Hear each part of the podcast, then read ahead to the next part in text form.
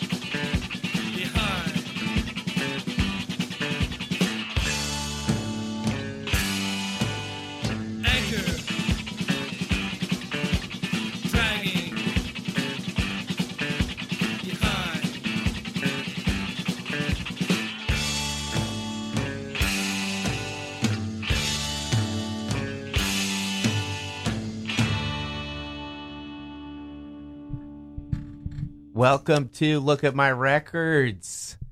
What's today's date? December 22nd, 2018. Here on Radio Free Brooklyn. We kicked off the show with a song by my guest today, Lenny Zenith. It's the title track off of his brand new solo album, which came out in June of this year, What If the Sun? And then we played The Anchor by the Minutemen, set off of What Makes a Man Start Fires. Sadly, it is the 33rd anniversary of uh, D. Dennis Boon's untimely passing. Of course, the guitar player of the legendary band The Minutemen, and he is definitely missed. But here I am with Lenny Zenith today. It's great to have you here. How are you doing? I'm doing good. I'm a little bit uh, fuzzy after last night's gig, but I'm I'm happy to be here. How'd the gig go? It went well. We really, uh, you know, we are down to a power trio, even though we had a lot of guests on the on our actual record, and uh, we're going to be adding another member soon. But it was good. We played with some bands that we'd never played with, and at the new refurbished Coney Island Baby, which is very cool. Yeah, it's a great spot. They kept a lot of the same charm that the place had previously as Hi-Fi. I'd never been to it as Brownies, Right. it was Brownies before that. But I'm excited to have you here. Tell me a little bit about before we get into your new record, What If the Sun? Someone that I know through the taping community described you as a New Orleans punk legend. Jonathan Wolf. I don't know if you know oh no, guy. yeah, I do know Jonathan real well. So- he may have recorded that XTC show. As Yeah, so he's a guy that I know through the taping community. But tell me a little bit about your your roots in music, coming up in the New Orleans music scene in the the early '80s. How'd you start playing music in bands? It's really crazy because my my dad was a preacher, my mom was from Cuba, and she's a pianist and a singer, and so I listen to a lot of church music. I don't know, uh, and then I stumbled across a woman named Leigh Harris, whose record I just put out. Um, she goes by Little Queenie, really awesome blues, jazz, rock singer who had this really inimitable style and I was inspired by her and and tried to imitate her for a long time because she just had this real soul. And um and then I started to go out to see punk bands because I was in a music program at the Creative Arts School, NOCCA. And uh, I saw this band, The Normals, which are legendary in New Orleans as like the definitive punk band of New Orleans. They should have been huge. Um, they were the closest that we got to, you know, I don't know, undertones, uh, Clash, Pistols, Ramones. I mean, but they were just uniquely excellent.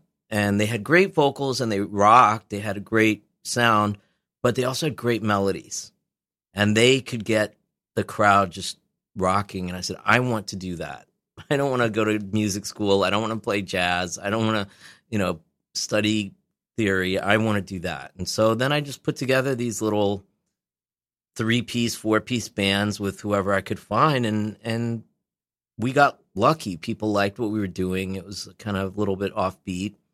And then we started getting uh invited to open for all these bands like XTC and you know, Ian Hunter and Ultravox and Gang of Four and you know, it was like I had no idea how big these bands would become and how how you know legendary they would become influential Tell me about some of your earlier projects. I've really been diving into uh, listening to your solo record that you put out this year, but also checking out some of the stuff you were involved in early on in your career. There's a great YouTube clip of you playing on public access TV in New Orleans, Lenny Zenith and Pop Combo, yeah and also RZA.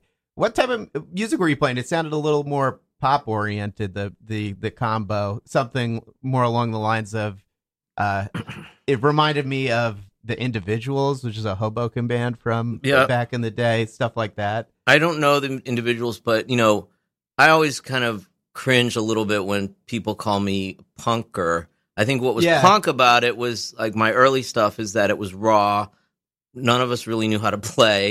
It was always loud, and we were, but we were never that edgy. You know, I, I'd always wanted to be more edgy, but because I came from a pop radio background or AM radio background, my stuff always ended up sounding really pop. So it was definitely more on the new wave tip. But uh, I'm playing still with the pop combo guys from Yeah. New Orleans. We have a show on Friday, but it, it's you know now it's actually coming back into vogue that sound. So it kind of works out because we're a little bit harder than we used to be because we got better amps and better guitars and we can play, but we still maintain some of the you know pop charm of you know It's funny because it definitely is coming back into vogue. You hear vogue. You hear a lot of bands, especially in Brooklyn, have that like jangle sound to them and stuff, kind of like channeling that. But so you started out in New Orleans, and then you wound up in New York. You had a band called Jennifer Convertible and a couple of other projects. How'd you? What was your path to get to New York? Basically, how'd you wind up here? Well, I had just broken up with a girl and I had to get out of town. And I moved here and I didn't know what exactly to do. Uh, so I just looked in the time Village Voice and ended up in a rockabilly band playing, rehearsing the music building, but I was still writing my own music, which, as it was pointed out to me, sounded dated. I was like, well, yeah, I was playing in the 80s and now it's the 90s. And I, you know, kind of stopped listening to college radio and independent radio for a while um, just out of frustration with you know having been a musician for so long and still having to work a desk job. So I kept writing my own music, and I started to meet these people on the New York scene and playing, you know, clubs like Kenny's Castaways and the Red Lion, which you know where you start off. But what I really want to do is play at Brownies and CBGBs you know. And I was like, how can I, you know, get up to that, you know? And so I just started uh, listening back to some music that I had missed out on, um, and and the sounds of New York because it's so gritty and grimy and loud and noisy, just kind of permeated the writing process.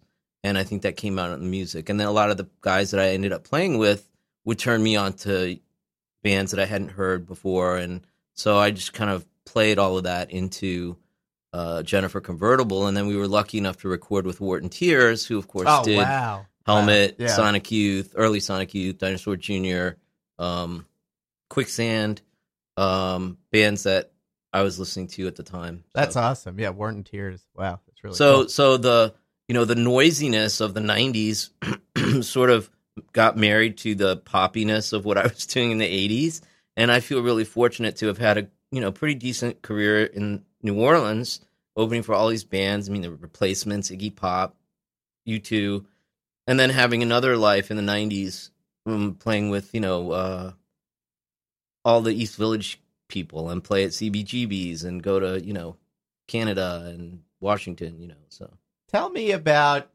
what those experiences were like early in your career opening for all of these bands playing with I read you played with U2 on a boat. yeah, on right? a riverboat. on a riverboat. XTC, uh, X, the Gun Club, or these are just a lot of the bands that oh, you right, played with right. in the 80s. Uh, what did it, how did it feel to play with those bands so early in your career? And what did you take away from it? Well, you didn't know at the time, you know, when these bands came through, the replacements came through in I think their parents' white station wagon, and they drew a pretty good crowd. The I was working at a record store at the time, and this guy booked us, and they were so loud that after we played our set, And everybody drunk, right? and drunk. Yeah. After we played our set, everybody left the club and Yeah. listened to them from outside because it was just blisteringly loud. Yeah. So that was left an impression for sure. And you didn't know that. You didn't know that. Well, I knew who Iggy Pop was, and the woman I was dating at the time was friends with him and said, "Oh, can my boyfriend open for you?" And he's like, "Sure." And nicest guy, great set, and that was on a riverboat too.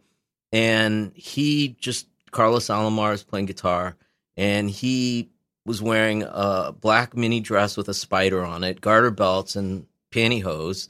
And at one point, he just, you know, ripped the dress in half, and he's standing there in bikini underwear. And you know, you're thinking, "Wow, okay, this guy is a legend." Very and, and this was even before he was a legend, because Yeah. we're talking, you know, over thirty, almost thirty years ago.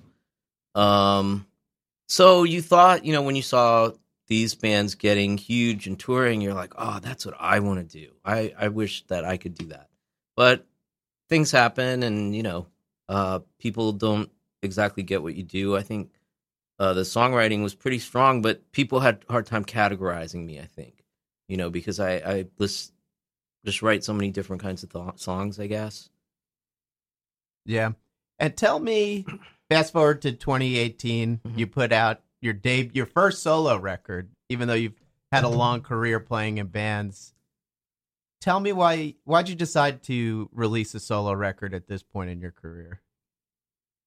Um, well, that's a good question. I had been, you know, pretty much the writer, the sole writer, the primary writer at least. At Jennifer Convertible, we became a lot more collaborative towards the end. Um, I had been the sole writer, and I had, um, you know, had RZA, and I had Minor Planets, and I had Tenterhooks, and I had Jennifer Convertible, and I said, you know what? People know who Lenny Zenith is. People in New Orleans know Lenny Zenith, and unfortunately, they don't know any Zenith here in New York, so our draw hasn't been as good as it was uh, under Jennifer Convertible. But um, I'm also writing a memoir Yeah. about my life as a transgender yes. man, and I was hoping that the two would kind of feed each other. And so the record does delve into some of those things about your identity. Um, talk about that a little bit and why you wanted to get it out there on the record. Well, it's never been my primary uh, writing inspiration. You know, I don't write. I do write about myself a lot, and you know, I don't know why. Um, and so my life experience as a transgender man uh, informs the stuff I write about. But I thought that I should be more vocal about it, and you know, there's only like a couple of lines in a couple of songs that actually touch on that but my entire life experience as a transgender person informs my writing. Now, Jennifer Convertible did have what my friend called once the first transgender anthem, uh, the car song, which was a big, you know, pretty popular song on the college radio back in the 90s. And it says, you know, I used to be a car, Detroit factory Chevrolet, new parts and body work make me what I am today.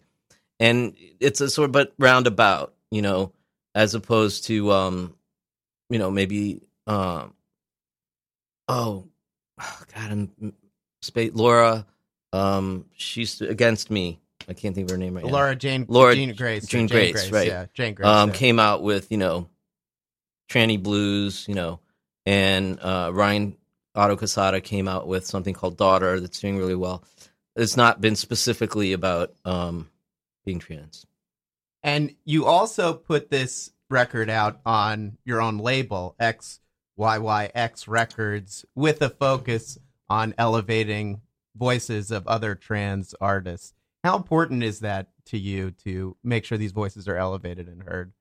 I think it's really important because so many people don't understand the transgender experience, and uh, even in the queer community, there are some people that still are put off by it or don't get it. And there are a lot of very talented, non-binary, gender non-conforming people who are doing some really great art. And I thought, you know what? If I can create a small home for some of those people, although not exclusively, um, I will do what I can. I don't have a budget really to to speak of, but I do know how to promote records and I do know how to, you know, put them online and get them out into the stores. So right after my record was released, uh, this brilliant artist from uh, Bournemouth, England, uh, Ethereal, her name is Yui Carlberg, sent me her stuff.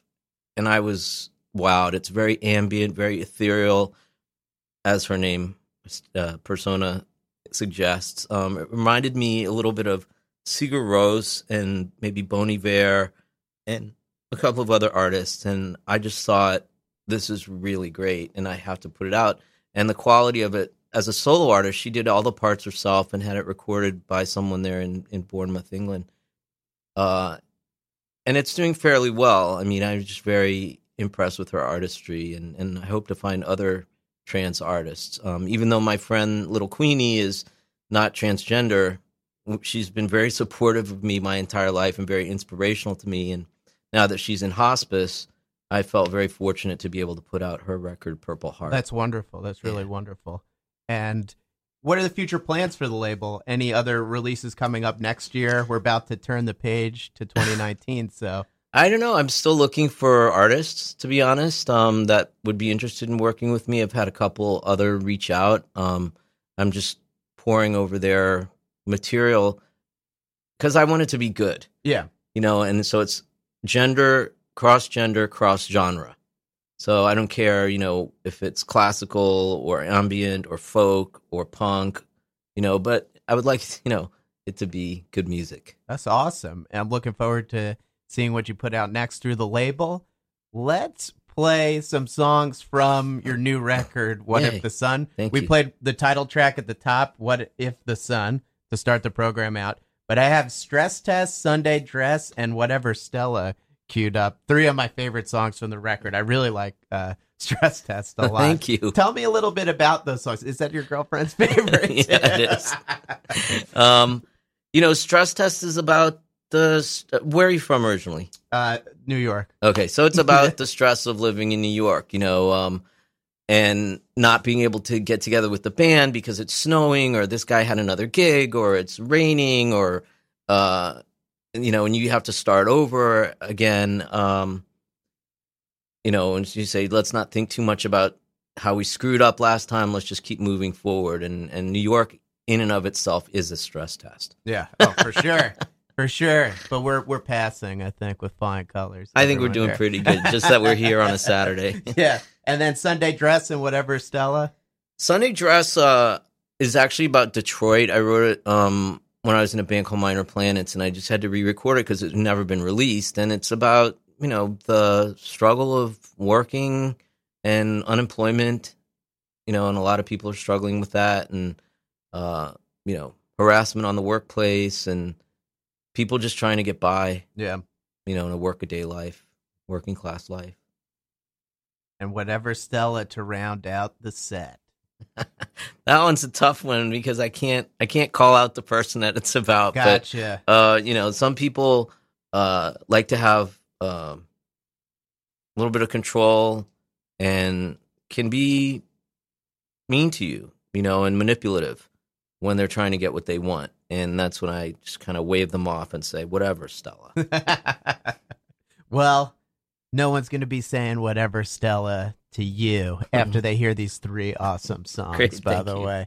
And I'm looking forward to sharing these three songs with everyone. We got Stress Test, Sunday Dress, and Whatever Stella off of Lenny Zenith's 2018 solo album, What If the Sun. Everyone could get that through Bandcamp, right? yeah, Lenny and iTunes and Amazon and Google. and yeah. It's yeah. available for streaming on Spotify Yeah. as well. Your Bandcamp, lennyzenith.bandcamp.com. Uh, That's it. Yeah. Awesome. It's available on vinyl, CD, digital download. Here we go. Enjoy Stress Test, everyone.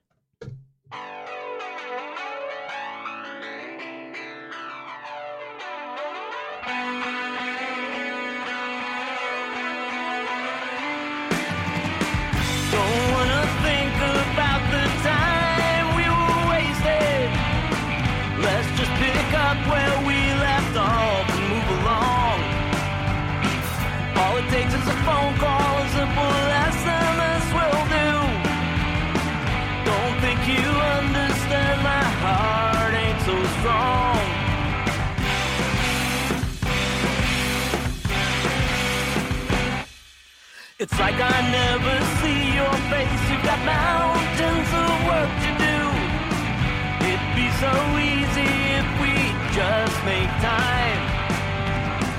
I check my email every ten and English every five. You'd never think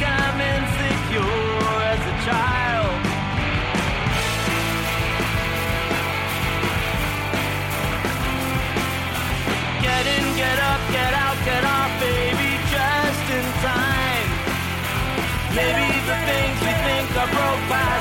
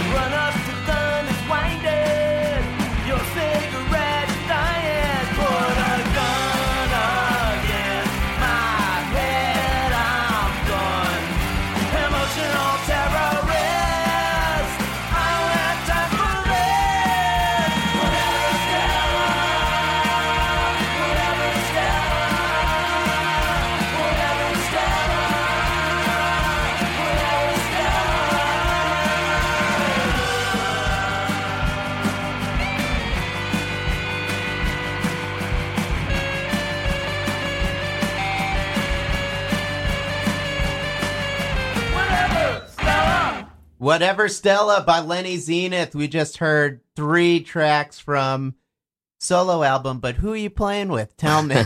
who's who's in your band right now? Yeah, I have to definitely give props to the the players. James Pertusi, who's one of my dearest friends, and and you know we've played together for years. Uh, he was in Jennifer Convertible. He does a bang up job, and he sings on this. And then the drummer Scott Campbell, who's been hanging in there with me since Tenterhooks days. Um, and then Ben Collins flew in from Ypsilanti, Michigan, to lay down some guitar tracks. And Ray Ketchem, who produced it, who I've also been friends with and worked with a lot in the 90s. He's in a great band called Elk City. Uh, Renee who is also in Elk City, came and hung out in the studio, and they both brought this really positive, uplifting energy to the sessions. I saw them last night and thanked them for everything they brought to the record because they're immensely creative. So it was a collaborative process where it became not just me, it was them saying, Well, wait a minute, why don't you try that? And then Renee would get up and sing some vocals, harmonies, and then we'd throw in a, a tambourine part. And then they're like, Oh, let me call the keyboard player. And oh, Claudia Chopek, she plays violin. Let's bring her in. And it, it just became this organic kind of creative endeavor. And that's what came out. Yeah, and it sounds great. Again, we heard stress test, Sunday dress, whatever, Stella. Shout out to all those wonderful people that contributed to this great record. But now we're transitioning to the second part of the program where you picked some records from my record collection, and we're going to talk about them, and we're going to play some songs from them, starting off with Bandwagonesque by Teenage Fanclub. I believe you selected Metal Baby. Great song from the record. Yeah. And we were talking how a lot of bands, this sound is coming back into vogue for sure. That Teenage Fanclub kind of uh, power pop, indie pop sound. Yeah, I'm glad that I stuck with it because now I'll get to ride the uh, third wave of this uh, kind of music. You know, power pop making a big comeback Yeah, and lately. and tell me do, how much you like. Do you love Teenage Fanclub? Um, do you remember when you first heard them? Stuff like that. Yeah, a friend of mine uh turned me onto them and you know, along about the about the same time as um the Posies. And I loved the idea again of this pure pop sound with these heavy guitars that, you know, sort of telegraph this intensity um that reminded me in some ways of the normals. You know, it was like very hooky, great Super harmonies hooky, yeah. Great harmonies, which I'm a sucker for, and then this balls to the wall like uh, guitar sound that you know often has been tried to be imitated, but not everybody succeeds. So it, it definitely creates a mood when you put those elements together, and plus they were really cute. Yeah, they were. They're cu- they're a band of cuties for sure. They were. And I think they still are cute. Eh, no, just kidding, guys. I saw them recently, um, oh, maybe a couple of years ago in Brooklyn, and I don't know. I don't think the club let them turn up loud enough. That was my opinion. At Warsaw, right? Yeah. yeah. That uh, my friend Holy Tunics. We were talking about them during the break. Open. That's the show that. Uh, Yeah, right, right, for right. Them. Yeah, great local band. Check them out. Uh, Butter Dish is their album that came Oh, out this year. It's awesome Oh, let's check that one out later. for sure. And after that, I was very happy with this selection because XTC is one of my absolute favorite bands. This is the demos of Apple Venus Volume 1, which came out in 1999. They released a demo album of all the demos for that and the companion album that came out shortly after Apple Venus Volume 2. Right. There's demos, both of them available. And you picked I'd Like That, which is a great, great song from this record. You got to open for XTC in 1980. Uh, definitely a very different sounding band as to what's on this record Sure, back then. sure. But what was that like? What was it like playing with XTC at that time? I had I barely had an idea of who they were. I think uh, Helicopter and Making Plans for Nigel were big on the radio at the time, and I loved that. And uh, Ed White, who was booking the Old Man Rivers in New Orleans, called and said, "Hey, you know, do you want to open for this band from England?" I was like, "Yeah," and it was very intimidating because we just had our kind of very simplistic poppy punk songs and but you know i think because i had gone to music school they had like a, they had a little bit of a twist to them that separated from the rest and were a little bit quirky. But then when xtc got on stage and they played which i was able to find a recording of that exact show online i was amazed and and even more in awe of them before because i don't think I mean, I think at this point, a lot of people realize the intricacy intricacy of their writing uh, and their musicality and Andy Partridge's talent.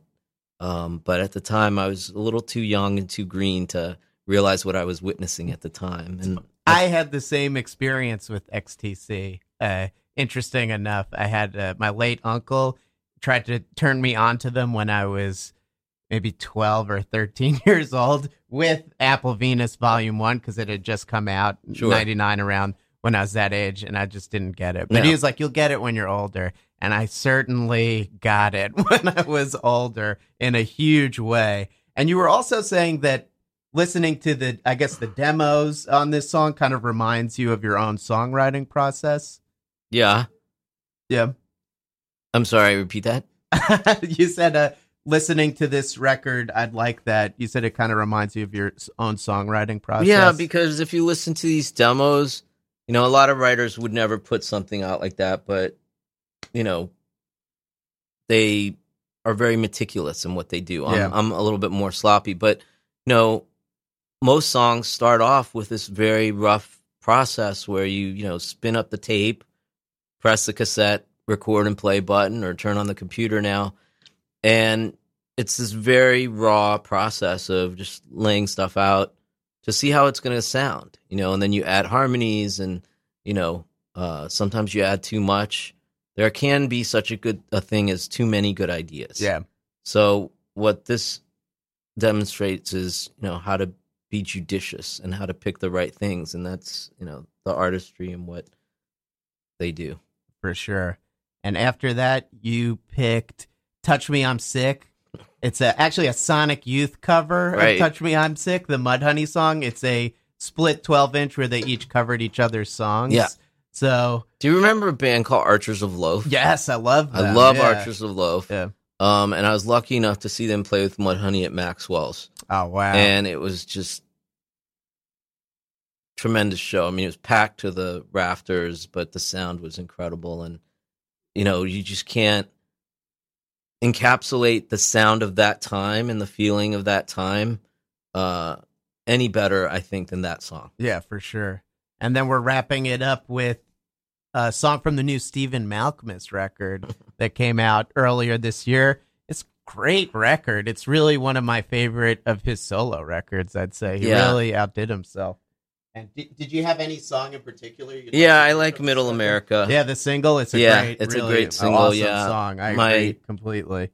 best friend turned me onto that and you know it's whenever Malkmus does a record it just reminds you of pavement obviously all the time but um you know he's just got his own style What a guy. what a guy What a guy. All right, here we go with Lenny's picks. We've got Teenage Fanclub, Metal Baby, XTC, demo version of Like That of I'd Like That, Sonic Youth covering Touch Me I'm Sick by Mudhoney, and Middle America by Stephen Malkmus and the Jicks off of his new record, Sparkle Hard. Hey, we'll be back in a little bit. Enjoy these tunes. Oh no. oh no There we go.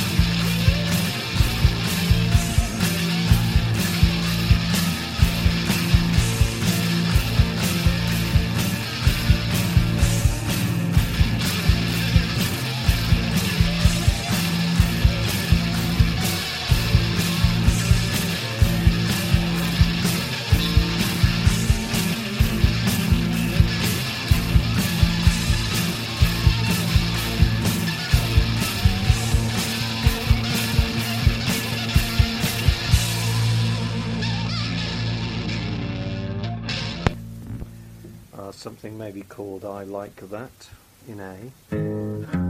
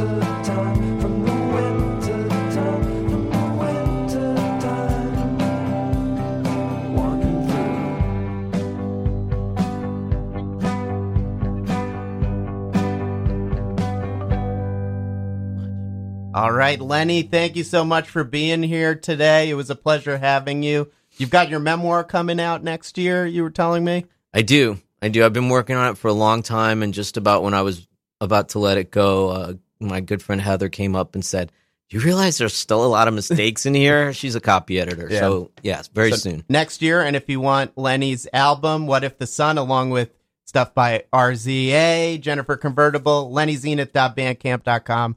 His solo album is also available on all streaming platforms.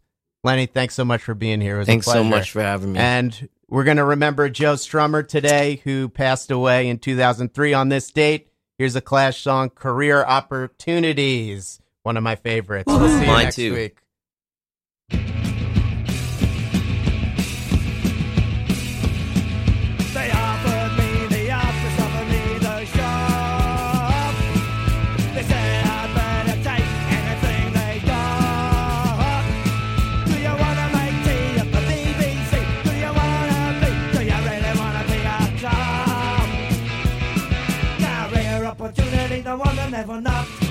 Job they offer used to keep you up the dock. Career opportunity, the one that never knocked. I hate the army and I hate the RAF. I don't wanna go fighting in the jungle heat. I hate the seven Sunday school. I won't open that bomb for you. Career opportunity, the one I never knocked. Every job they offer used to kick you out the dock. Career opportunity, the one and never know.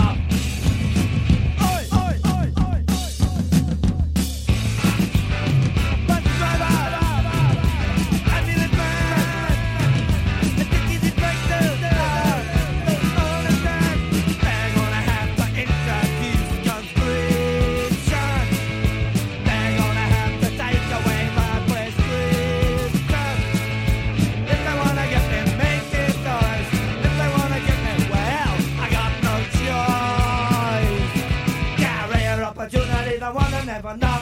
Every job they offer used to kick you out the door. Career opportunity, the world had me.